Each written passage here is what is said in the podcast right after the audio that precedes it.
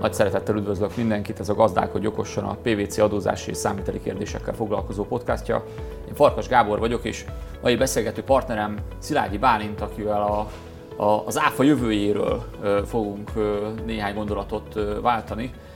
Bálint, jól gondolom azt, hogy gyakorlatilag ezek a várható változások, amikről most itt beszélgetni fogunk, ezek gyakorlatilag felforgatják azt az általunk ismert áfa világot, ami, amiben eddig mozogtunk. De még mielőtt erre a kérdésre válaszolsz, légy szíves, világítsd meg nekünk itt néhány szóban, hogy, hogy mit jelentenek az o es es és a Definitive vé á té System kifejezések, ugyanis ha jól értem, akkor ezek lesznek azok a dolgok, amik majd nagy jelentőséget kapnak itt a későbbiekben. Igen, igen, jól érted, Gábor. Én is üdvözlök mindenkit itt a Gazdálkodj okosan következő adásában. Igazából jelenleg most egy hatalmas változásnak lehetünk az aktív résztvevői, illetve számtanúi. Körülbelül egy éve az Európai Bizottság benyújtotta a javaslatot egy új áfa akcióterv tekintetében, amiben több lépcsőben próbálja megváltoztatni a jelenlegi áfa szabályozásunkat. És igazából ez kicsit érdekes is az egész, mert már nagyon régóta élünk ebben a szabályban, de azt tudni kell, hogy körülbelül ez egy huszonöt éves átmeneti rendelkezésnek a része, és az, az Európai Bizottság ezt próbálja most fixálni, hogy pár év múlva egy végleges rendszerben tudjunk adózni itt az Európai Unión belül.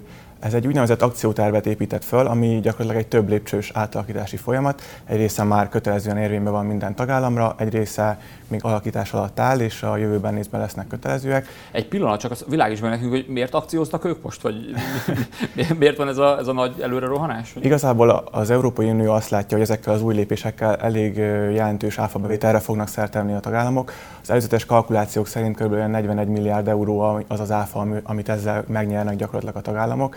Ez viszonylag nagynak mondható azért itt akár az egész Európai Unió területén. A másik, ami fontos lehet, hogy igazából próbálnak bizonyos szintű adminisztrációkat csökkenteni az adózóknál.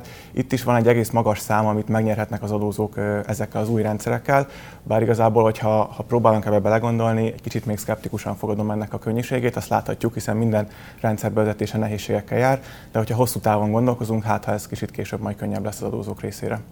És akkor mi ez az o es es meg a Definitive vé á té System? Igen, annyira még nem szabad előreugorni, először is azt kell látnunk, hogy idén már bevezetésre került az első rendszerünk, az úgynevezett elektronikusan úton nyújtott szolgáltatásoknak az áfa rendszerekét alakított át az Európai Tanács gyakorlatilag. Ez idéntől már alkalmazandó minden adózóra, aki az Európai Unió területén belül nyújt magánszemélyeknek szolgáltatásokat, elektronikus úton nyújtott szolgáltatásokat. Ennek a tükrét képezi le gyakorlatilag a termékértékesítés vonalára is az Európai Bizottság, illetve a Tanács. Ez már egy elfogadott irányelv gyakorlatilag. kétezer-huszonegy január elsejétől gyakorlatilag az egész távolsági értékesítésnek az áfa rendszer át fog alakulni, és ezen az úgynevezett egyablakos rendszeren keresztül kell bevallaniuk az adózóknak az áfát, mégpedig úgy, hogy minden, minden ügylet ott fog adózni, ahol a terméket beszerző magánszemély letelepedett. Tehát gyakorlatilag az egész teljesítési helyszabály fog megváltozni, és az egésznek a riportálási rendszere fog megváltozni. Tehát ha én egy olyan magyar cég vagyok, aki egyébként az interneten értékesít termékeket, ahogy mondtad a példában német magánszemélynek, akkor, akkor pontosan milyen változást fog ez nekem jelenteni kétezer-huszonegytől? Gyakorlatilag ezt úgy kell látni eddig, hogyha éltünk a megfelelő szabályokkal, eddig német áfát kellett megfizetnünk ezeken az ügyleteken. Az új rendszer tekintetében ez azért lesz egyszerűbb, hiszen nem kell bejelentkeznünk majd Németországba, hanem ebben az egyablakos rendszeren keresztül tudjuk ezt megoldani, és elég mondjuk, hogy magyar adóalanyként járunk el ebben az egész tranzakcióban, akkor a magyar adóhatósághoz vallhatjuk be ezt az áfát. Ja, tehát akkor, ha jól értem, akkor megszűnik az, a, az az értékhatár, ami alatt maradva még lehetett a magyar áfa rendszerében kezelni ezeket a német magánszemélynek teljesített ügyleteket. Gyakorlatilag igen, egy kiskapu azért megmaradt a rendszerben, hiszen az Európai Unió is belátta azt, hogy a bizonyos értékhatár alatt értelmetlen gyakorlatilag ez az egyszerűsítés. Az értékhatár most lecsökkent tízezer eurós szintre, tehát Aha. éves szinten, ha ezen ilyen forgalom alatt értékesítünk, továbbra is élhetünk a régi rendszerrel. Aha. És akkor a másik, amit kérdeztem az elején, ez a Definitive vé á té System, ez, ez, ez micsoda? Ez pedig egy még nagyobb ugrás lesz itt az új ö, európai alapokon, a termékértékesítésnek az alapjain. Ugye jelenleg az Európai Unión belüli termékértékesítéseknek elég ö, speciális szabálya van, hiszen két tagállamban is kezelnünk kell az ügyleteket, itt most két adóalany közötti ügyletekről beszélünk. Egyrészt van egy mentesítési szabály az értékesítési oldalon, illetve a másik oldalon a beszerző a fordított adózás alapján bevallja az áfát. Ez huszonöt éve körülbelül jól működik itt az Európai Unión belül, viszont azt kell látnunk, hogy valószínűleg elég sok visszaélés történt ezekkel a mentesítési szabályoknak megfe- ö, köszönhetően a, az áfa elszámolásában, ezért úgy gondolkodott az Európai Bizottság, hogy szeretné ezt átalakítani, és ott kell majd adóznunk, ahol a terméket beszerzőnk letelepedett.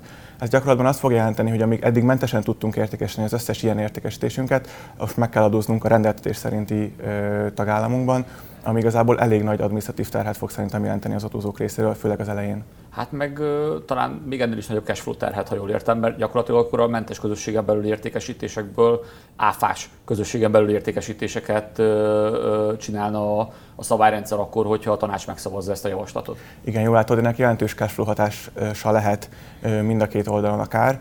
A, ami igazából kicsit ö, árnyalja ezt az egészet, vagy könnyíti ennek a helyzetét, hogy amennyiben a, a beszerző megfelelő státuszra rendelkezik, egy megbízható adózónak minősül, most nem a magyar jogszabály szerinti megbízható adózóra gondolunk, egy külön speciális ö, szabályozása van, hogy kiérheti le ezt a státuszt.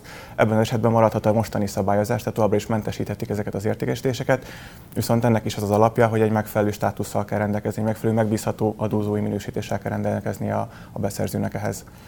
Köszönöm a beszélgetést, Bálint. Hát ez egy nagyon izgalmas téma, én azt gondolom, hogy mindenképpen érdemes itt az elkövetkezendő időkben nagyon közelről vizsgálnunk a fejleményeket. Az biztos, hogy kétezer-huszonegytől a távértékesítések rendszere megváltozik. Az még kérdés egyébként, hogy az Európai, Bíró, az Európai Tanács megszavazza-e a Definitive vé á té Systemet, tehát azt, hogy az áfa mentes közösségi belüli értékesítéseket megadóztassák. Uh, nagyon izgalmas téma, biztosan mi is fogunk még vele foglalkozni. Köszönjük a figyelmet, a továbbiakban is kövessenek minket a szokásos felületeken, illetve a pé vé cé weboldalán, ahol az összes többi ilyen jellegű beszélgetés is megtalálható.